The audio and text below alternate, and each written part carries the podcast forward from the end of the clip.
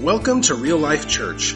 For more information about our ministry and available resources, visit us online at real life ankeny dot org. Now let's join this week's service, already in progress. Most T V commercials present things as positive or funny. Uh, people on the screen are always well-dressed and good-looking.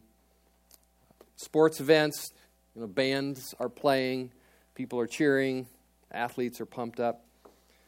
Even at work, for the most part, people come to work looking their best, uh, chattering about current events or the game last night. And, and yet behind all of that, the reality is that people are hurting. People are lonely. People are searching for something or someone to bring relief to the emotional pain and despair that they feel. Many people struggle with a sense of failure and rejection or alienation. I think that a deep sense of alienation is behind a lot of the uh, turmoil that we've seen at, at Ferguson and the, the recent rioting. Uh, the pain of divorce uh, or the pain of an estranged relationship uh, with a son or daughter or other family member infiltrates many, maybe even most families.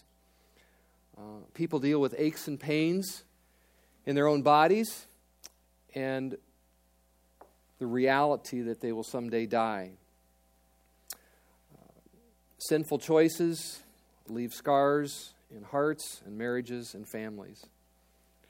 Uh, Henry David Thoreau, who certainly was not a Christian by any means, said, "The mass of men lead lives of quiet desperation," which is a quote I've I've heard many times. Maybe you have too. Uh, I never read the rest of the quote, which says, "Unconscious despair is concealed even under what we call games and amusements of mankind." That's from an unbeliever. That's their, their insight into the, the inner workings, the inner things that are going on in people's hearts and lives. Many choose suicide because they believe it is a better choice than living.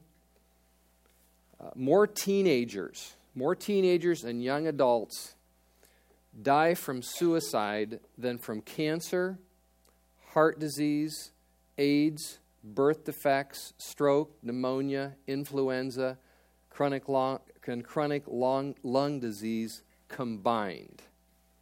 More, more kids and young people die from suicide than all of those things put together.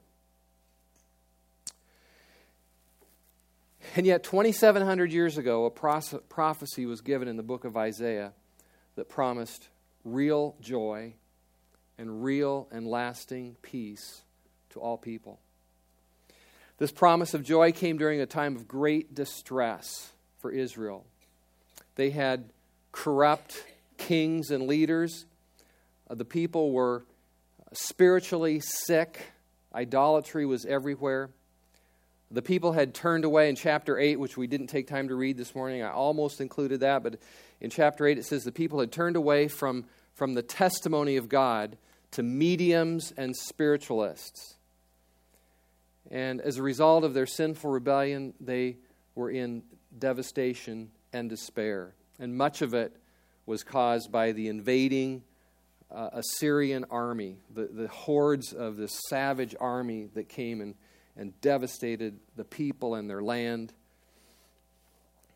Isaiah described Israel at this time as people living in darkness. Chapter uh, verse twenty-two of chapter eight says, "They look toward the earth and they see only distress and darkness and fearful gloom." These words, these powerful words, describe the sad and miserable condition of man without God. They describe the sad and miserable condition of people without a Savior. Sin brings despair. I mean, sin and despair are linked together. They're inseparably joined together. Sin brings, ultimately, may have pleasure for a season, but sin always brings despair and misery. Emotional misery is a result of living in a sin-ruined world. Misery is a result of sin and guilt. And yet into this, into this sorrow, into this, this blackness that Isaiah described, this, this fearful gloom, this distress, this darkness, into this suffering and disappointment, deep disappointment, comes a promise of incredible joy. And we see this all throughout Isaiah that we've talked about. We see distress, present distress, and yet this, this promise of incredible glory and joy, this promise of coming, a glorious day, a, a day of glorious joy. Verse one, in spite of this, you know, the darkness, the gloom, the distress, verse one, but there will be no more gloom for those who were in anguish. Verse two, the people who now walk in darkness will see a great light. Verse three, you will increase their joy. They will rejoice in your presence. And as we will see, of course, this is this is a reference to Jesus Christ. Into darkness, into this darkness came the promise of a Savior. Jesus Christ did not come into a Disneyland kind of planet where where everybody is all smiles and everything's going just fine and everybody's lives and homes and hearts are picture perfect and everything's just, uh, you know, wonderful. He came into the to a real world where people are sinful, uh, where lives are broken, where families are not picture perfect, to people alienated from God, to people who experience sorrow and gloom and grief. Again, as Isaiah said, he came to, to, to people living in darkness. But he came to bring light into that darkness. And he, Jesus Christ, came. And it just, if you want to look at just a big overall picture, at least that Isaiah paints for us, that if you want to look at why Jesus came, Jesus came to bring light into your darkness. Verse one is an amazing prophecy about the coming of Christ. And I want you to follow this with me just a little bit. Verse one, but there will be no more gloom for those in distress. In the past, he humbled the land of Zebulun and Naphtali. Those are, those are tribes of Israel living north of Jerusalem. But in the future, he will honor Galilee of the Gentiles. Now, the land of Zebulun and Naphtali, Are, that's that's the, that's the land of Galilee. So he's saying, he in the past, he humbled this land. They were in darkness, in distress. But in the future, he will honor Galilee of the Gentiles. All right? Now, the Jews looked upon Galilee as a God-forsaken place. Uh, in Isaiah nine, it is called the land of the shadow of death. I mean, how would how would you like to live in a place that people called, oh, that's that's the land of the shadow of death? That's what they referred to. Uh, that's how they spoke about Galilee. They looked upon it with derision and contempt. I mean, Jerusalem was the happening place. It was the big city. Uh, Galilee was, it was called Galilee of the Gentiles. And that was, that was a, that was an insulting term because it was a place where foreigners and Gentiles lived. It was the first place that was invaded and destroyed by the savage Assyrian war, warriors that, that took the northern kingdom into captivity. And so the Jews viewed it as a, as a rundown, pathetic, crummy place. But Isaiah said, God will honor Galilee. God will do something glorious right here in Galilee, right in the region or the land of Galilee, in that dark place, in that place of sin and devastation and despair. God said he would reveal his glory by sending the Messiah there. And that is where Jesus came. He lived and did most of his ministry in the region of Galilee. And I think this is just amazing because this is no prophecy that a human would ever come up with. I mean, if if the Bible was just men thinking up some very clever ideas and making predictions about a Messiah, I mean, no man in his right mind would predict that the Messiah would come to Galilee. I mean, it would be it would be ludicrous to suggest that this coming Messiah, who who was the answer to everything, would show up in Galilee. I mean, that, that would be like the Savior of the world, the one who is the answer to everything, is going to show up in Milo, Iowa. And if, if you got a town you want to put in there, you can put it in there, but that's just the one I thought of. I mean, it's just, it's just a, it just doesn't make sense that God would come and begin his reign on earth at a place like Galilee. And if the prophecies of the Bible were man-made, they would they would never say stuff like this. Only God would give a prophecy like this, and I think it adds incredible uh, confidence in the Scriptures and the Word of God and the prophetic Word, along with all the other multitude of prophecies about Jesus. In fact, the Jews had trouble recognizing Jesus because they said, "Can anything good come out of Nazareth?" Well, where was Nazareth? It was in Galilee. In a sense, they were saying, can anything good come out of Galilee? But if they had known their prophecy, if they had known their Bible, if they had studied Isaiah chapter nine, it would have actually been a confirmation that Jesus was the Messiah, because he did come from Galilee. Verse two, the people walking in darkness have seen a great light. On those living in the land of the shadow of death, a light has dawned. We know that this is a prophecy about Jesus. Uh, Matthew tells us it is in chapter four, verse twelve. And, I, and I'm going to quote now from Matthew. This is not from Isaiah I'm reading from. This is from Matthew chapter four, verse twelve. When Jesus heard that John had been put in prison, he returned to Galilee. That's the place we've been talking about. Leaving Nazareth, he went and lived in Capernaum, which was by the lake in the area of Zebulun and Naphtali. Do you remember hearing about those two places, Zebulun and Naphtali, where they're in Galilee, by the lake, by the Sea of Galilee, to fulfill, and it says that Jesus did this, he returned to Galilee to fulfill what was said through the prophet Isaiah, land of Zebulun and land of Naphtali, Galilee of the Gentiles, the people living in darkness have seen a great light, on those living in the land of the shadow of death, a light has dawned. So what was Matthew saying? Matthew was saying that Jesus Christ is the fulfillment of this prophecy in Isaiah chapter nine.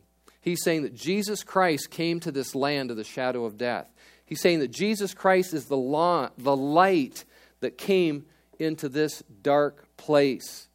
Jesus came to this seemingly God-forsaken area and to the seemingly God-forsaken people. The people of Galilee were living in the darkness of their religious traditions and paganism and emotional despair, and yet they saw a great light. It was at the Sea of Galilee that Jesus saw Peter and Andrew casting their nets into the lake, and he said to them, "Come, follow me, and I will make you fishers of men." That's where, in Galilee, is where Jesus walked on the water. It's where he turned the water to wine. It's where he healed the centurion's son, and on and on and on. It, all of this happened in Galilee because God promised, clear back here in Isaiah, seven hundred years before Jesus came, that the people living in darkness would see a great light, that he would honor Galilee by sending his Messiah there, and he did. This, I love this phrase, the people living in darkness have seen a great light, because it is such a vivid description of the entrance of Christ coming into the world. I mean, I, don't, I can't think of a phrase that better describes what it means for Jesus to come into the world and what it means for him to come into your life and to your heart. The people living in darkness have seen a great light. It is such a vivid description of Christ coming to us. People who lived in the darkness of sin and the consequences and the misery of sinful choices have seen the light of God in Christ. And in verse three, and I loved what Jim did this morning because verse three really goes right along with what Jim shared by what the Holy Spirit put on his heart this morning. Verse three says, "You have enlarged..." It tells of the amazing joy that the Messiah will bring, the level of joy. And I want you to catch this. Please, please watch this. "You have enlarged the nation and increased their joy. They will rejoice before you." Uh, God's Word translation says, "You will expand the nation and increase its happiness. It will be happy in your presence." All right, just how much joy. This is what Isaiah is getting ready to tell us. Just how much joy is God talking about? Just how much joy will the Messiah bring? Just how happy will he make them? They will rejoice before you as people rejoice at harvest, as men rejoiced when dividing plunder. The God's Word translation says, they will be happy in your presence like those who celebrate the harvest or rejoice when divi- dividing loot. Okay, we're not talking about minimalistic joy. This is This is joy like you see in the locker room of the Super Bowl champions right after the game. It's like the joy of the Iowa State team that they had after their victory Friday night. Sorry, Mike. It's like people who suddenly discover that they have inherited great wealth. People who are dividing spoils. People who are delighting, dividing loot. I mean, it's like they've got this great treasure and everybody's getting their share and there's just unimaginable joy. And Isaiah is saying, this is the kind of joy that the Messiah will bring into your life and into your heart. Can you imagine people rejoicing over Christ in this way? Well, why will they rejoice so much? Verse four. For as, in, for as in the days of Midian's defeat, you, talking about the Lord, you have shattered the yoke that burdens them, the bar across their shoulders, the rod of the oppressor. Okay, he says the Messiah comes to shatter the yoke that burdens. He breaks the bar that is weighing you down, that is weighing down your, upon your shoulders, the rod that someone else is using to oppress you, Satan or some human enemy. See, the Messiah comes to relieve you of all of that. And it says, as in the day of Midian's defeat. What is that referring to? Does anybody know their Bible stories enough? That refers to the story of Gideon. Gideon or Israel had suffered under the oppression of Midian for years. And then God raised up Gideon, and with only three hundred men, they defeated one hundred fifty thousand Midianites. You remember the story? They, with three hundred guys, they, they came in, they had their lamps covered with pitchers, they were holding the trumpet, they broke their pitchers, the light shone, they blew their trumpets, and the Midianites panicked. They started killing each other. They were completely routed, one hundred fifty thousand men by three hundred men. With Gideon. How much joy did the Israelites have when their arch enemy, the Midianites, was defeated? I would say they had a lot of joy. I mean, can you imagine? Spe- boy, you know, there's joy when any when anybody wins, you know, when a team wins. But I mean, when an underdog wins, there's just even more joy. And, you know, really with Gideon defeating uh, Uh, the Midianites, three hundred, three hundred guys against one hundred fifty thousand. I mean, in a way, that really tops David and Goliath. I mean, we th- we think of that as an incredible victory. But the joy that comes out of such an improbable, amazing victory, God says that's how, that's the kind of joy that comes with the Messiah. Because as in the day of Midian's defeat, God, the Lord, the Messiah, will sh- will will shatter the yoke that burdens you, the bar across your shoulders, the rod that oppresses you. The coming of Jesus is like that. He removes the burden of your sin. He removes the oppression of your sin, the misery of, of guilt and failure. He removes the burden of trying to reach God through your own merit and performance. He removes the oppressing and enslaving, enslaving power of sin. He sets the captives free. In a very literal sense, he will put down all the enemies of the church, just and of and of and of Christ and of and of believers. Wow, we have we have a Savior like that. That's the Messiah that was promised. Verse five, every warrior's boot used in battle and every garment rolled in blood will be destined for burning. In other words, Christ will bring a final victory to all conflict and all war. There will be no more need for army boots or military dress or military weapons. They can all be burned because the Messiah has come to bring peace.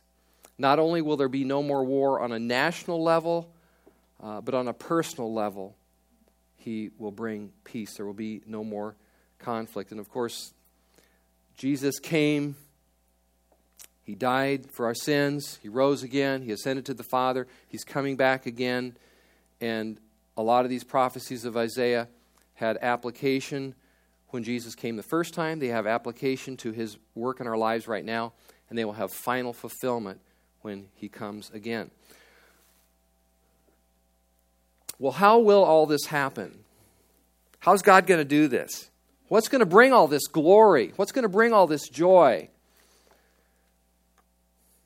Verse six tells us how all this will happen. For to us a child is born. To us a son is given. Isaiah makes the amazing statement that this joy, this glory, this salvation will come through a child to be born. Darkness will end through a child. The solution to the deepest needs of the world was wrapped up in a little child. The solution to the deepest needs of your heart this morning is wrapped up in that little child who was born to us, given to us. God's answer to our sin, to our darkness, to our gloom, to our concerns about our mortality, to death, to our depressing failures is a child, a son.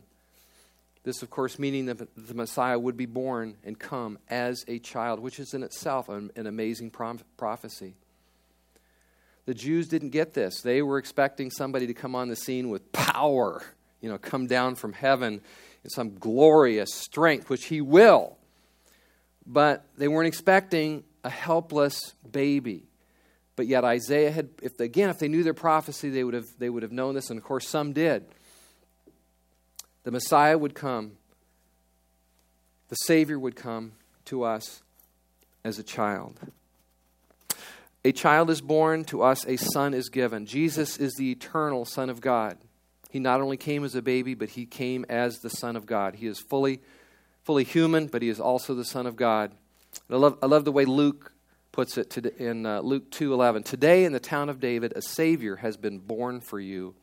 He is Christ the Lord. Do you see the incongruity of that?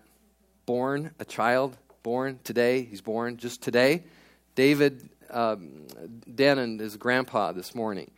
Uh, David and Lisa had a, had a new baby boy into their family, their their newly grandparents. They, but think of that, saying to saying to a newborn like that, calling him, unto you this day has been born for you a Savior.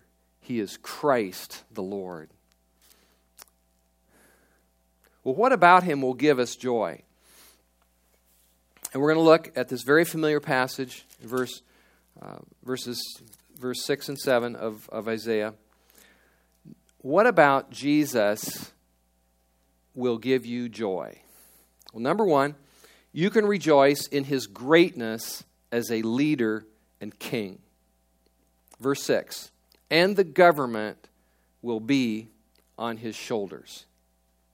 This child, the government of the world, really the government of the universe, will be on his shoulders. The government of the entire world will rest on his shoulders, and he can carry it. He is strong, he is mighty. He can carry the government, the weight of the government of the world. And if he can carry the government on his shoulders, do you think he can carry you and your problems? That's why Peter said, cast your cares upon him, for he cares for you. You know, to the people of Isaiah's day and, and, and to us in our day, it looked like the world was out of control. Their enemies seemed to be running over them freely. But God promised that Christ would take over the government of the world, and he will do that. in a very visible and ultimate sense that we are still waiting for. But this child is destined to ru- to exercise supreme rule over all men everywhere. He is born to rule as King of Kings and Lord of Lords.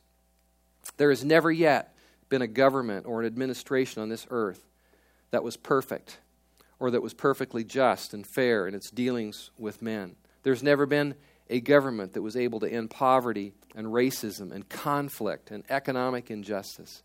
There's never been a government that could put a stop to wars and bring real peace, or certainly to bring peace to people's lives and homes and families and hearts. Jesus Christ will bring the that ideal, perfect government. He will put an end to all injustice. His government will be perfectly righteous. He's the only one who can govern the world well. And there's there was a there was an old Catholic guy named Gunnar Vignaroli that we used to sit around at when I worked years ago at a at a manufacturing company, and at lunch, um, he would he would we'd get into these r- arguments about all that's wrong with the, with the government and everything, and uh, he'd say there is only one kind of government that will ever work, and that's a dictatorship, and the only righteous dictatorship will come when Jesus Christ rules the earth. And I thought he had pretty good insight on that. But Jesus Christ will come, and the government will rest on his shoulders. But he also govern, governs our lives now. We are basically, as believers, we are submitting our lives to the to the governing of Jesus Christ. Uh, somebody by the name of Gail Irwin wrote this. Actually, his government shows its workings in wonderful ways. Whenever I see someone who miraculously leaves a life of drugs or alcohol and is restored to his family and work, I can see that he is now governed by God. Whenever I see a loving, loving Christians gently caring for orphans and those rejected by family, I know I am watching people governed by God. Whenever I see people eagerly learning the Bible and joyously praising, I know who their governor is. When I see pastors carefully teach and lead the flock God has given them, I know they're getting signals from their great king. When I see people make sacrifices and leave family to teach in distant lands because they love the people who have not heard, I know they are governed by God. Secondly, you can rejoice in his wonderful counsel. His name shall be called Wonderful Counselor.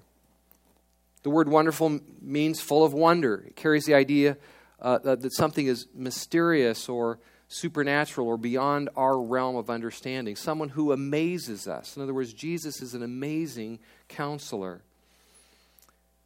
He shows you how to walk through this world. He shows you the only safe way to walk through the sin and the snares and the sorrow of this world. He is your best advisor. He always knows what is best for you. Whatever your needs are this morning, whatever your need for wisdom or to work your way out of a problem, the answer to your need is in the counsel of Jesus Christ. He alone knows all about you. He alone knows all the needs of your heart. He alone knows best how to counsel you. Charles Spurgeon said this, Christian, do you know what sweet counsel is? You have gone to your master in the day of trouble, and in the secret of your chamber you have poured out your heart before him. You have laid your case before him with all its difficulties. And you have felt that though Christ was not there in flesh and blood, yet he was there in spirit, and he counseled you. You have felt that his counsel that came, you have felt that his count, you have felt that his was counsel that came from the very heart. But he was something even better than that. There was such a sweetness coming with his counsel, such a radiance of love, such a fullness of fellowship that you said, Christ is the counselor whom I desire to consult every hour. And I would that I could sit in his secret chamber all day and all night long, because to counsel with him is to have sweet counsel, hearty counsel, and wise counsel all at the same time. That's definitely written by someone who knew how to get counsel from Jesus. And I hope you know that kind of sweet counsel too.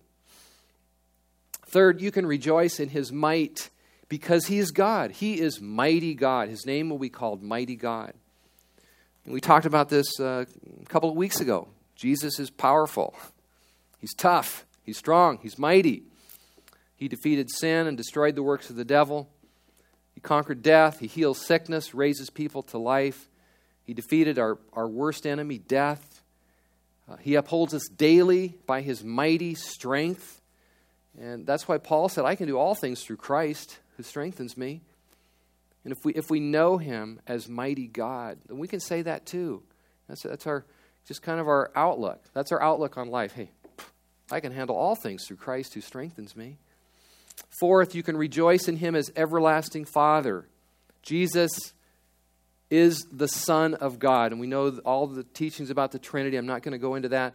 But Jesus, as the Son of God, also has the attributes of a Father, of a good Father. He has a Father's compassion for his children. He expresses the love and the care of the Father. You can rejoice in him because Jesus cares for you as an everlasting Father. Fifth, you can rejoice in him as Prince of Peace. And on so many levels, he brings peace. He will bring peace on earth. The end of wars and arguments, all human conflict. He gives us peace with God now. You know, I, uh, Romans five one, having been justified through faith, we have peace with God through our Lord Jesus Christ. It's an amazing verse, man. I repeat that to myself um, just so many times. We, therefore, having been justified through faith, I have peace with God right now through our Lord Jesus Christ. He brings peace to your heart as you love him and trust him. Jesus said, let not your heart be troubled. Trust in God, trust also in me. And as we do that, as we turn to Jesus as the Prince of Peace, he will bring, bring peace to our troubled heart. He brings peace into our relationships as we as we take on the humility of Christ, like Josh talked about last Sunday. Sixth, you can rejoice because his reign, his government, will never come to an end. Of the increase of his government and peace, there will be no end. All governments come to an end. Greece, Rome, Persia, Egypt, the U S A will come to an end. Every administration comes to an end. The Obama administration will come to an end. The Bush, the Clinton, Reagan administration, all came to an end. But the administration of Christ will have no end. He will reign forever and ever. As the writer of Hebrews said, we have come to a kingdom that cannot be shaken. I mean, you've come to something. When you come to Christ, you have come to something permanent. You've come to something that will last forever. He will rule forever. All these things that we're talking about, Wonderful Counselor, Prince of Peace, Mighty God, all these things that he is to us, he will be that to you forever. That will never, can never be taken away from you. And then I love the way this passage ends, and I don't have time to make any comment on it, but verse seven simply says, the zeal of the Lord of hosts will accomplish this. It will happen. Applications. I'm going to share four with you real quickly this morning. Number one, get to know your Savior in the fullness of who he is. As you talk to him, as you get alone, and maybe with a cup of coffee or however you like to just meet with Jesus, open your Bible, a cup of coffee, ta- as you talk with him, uh, call him these names. Talk to him as your Wonderful Counselor, your Mighty God, your Everlasting Father, your Prince of Peace. Get to know Jesus in that way. Get to know him in the fullness of who, of who he is as you talk to him and call upon him. Uh, Calvin had a, a, a really amazing statement, I think, on this chapter. I'm going to share it with you. He said, whenever it appears to us that everything is in a ruinous condition, let us remember, or let us call to our remembrance, that Christ is called Wonderful, because he has inconceivable methods of assisting us, and because his power is far beyond what we are able to conceive. When we need counsel, let us remember that he is the counselor. When we need strength, let us remember that he is mighty and strong. When terrors spring up suddenly, every instant, and even when death threatens us from various quarters, let us rely on that eternity of which he is, with good reason, called the Father. And by the same comfort, let us learn to soothe all our temporal distresses.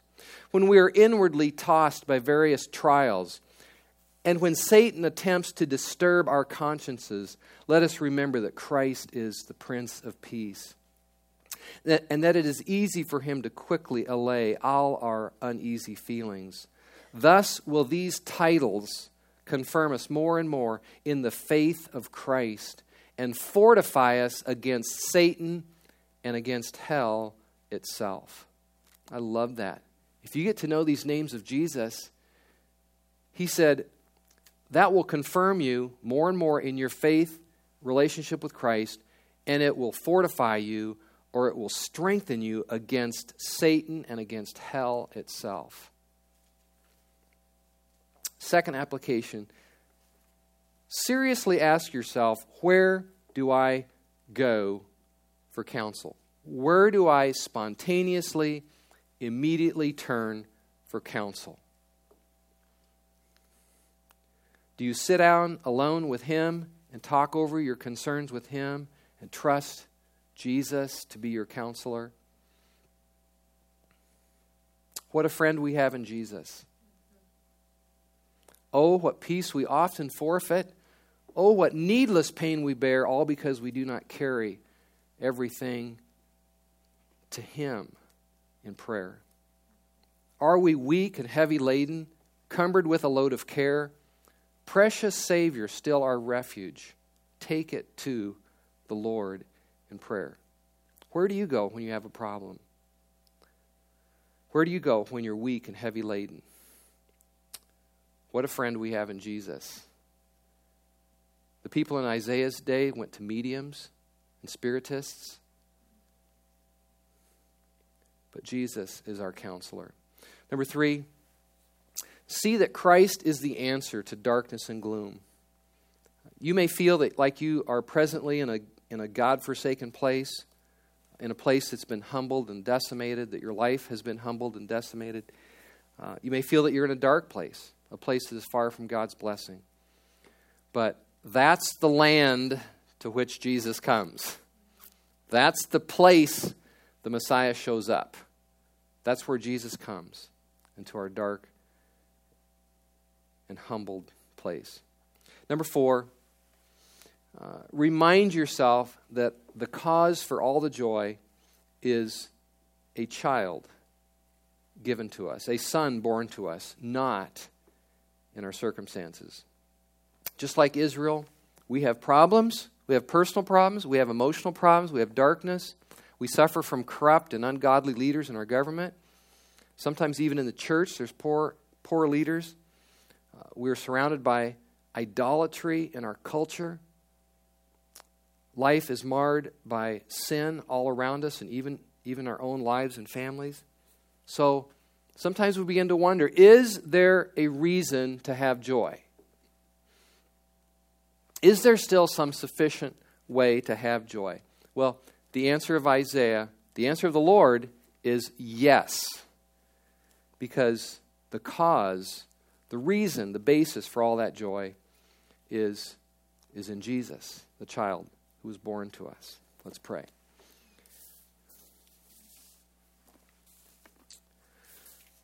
Father, we thank you for the joy that, that we have now as we think of Jesus and all that he is. Mighty God, Prince of Peace, Wonderful Counselor, capable of ruling and reigning this universe. We worship you, Jesus, as that, and we love you for coming to us in our darkness and saving us out of our sin. Um, we love you for being our Savior. We uh, we ask, if if anything, Lord, that you would just open our eyes uh, to see how much more glorious you are than, than we've ever imagined or or felt. Uh, Lord, we thank you for the joy that you have for us now, this morning, as we go our way through this week, that we can rejoice in the Lord. We thank you uh, for the joy that awaits us in eternity, perfect, full, complete, um, unshakable joy forever. Uh, we thank you that you came to bring such light and such joy and such glory into the darkness of this world and into the darkness of our of our own lives and our own past. You are a mighty Savior, and we love you for coming to get us and doing these things for us. And we pray this in Jesus' name. Amen.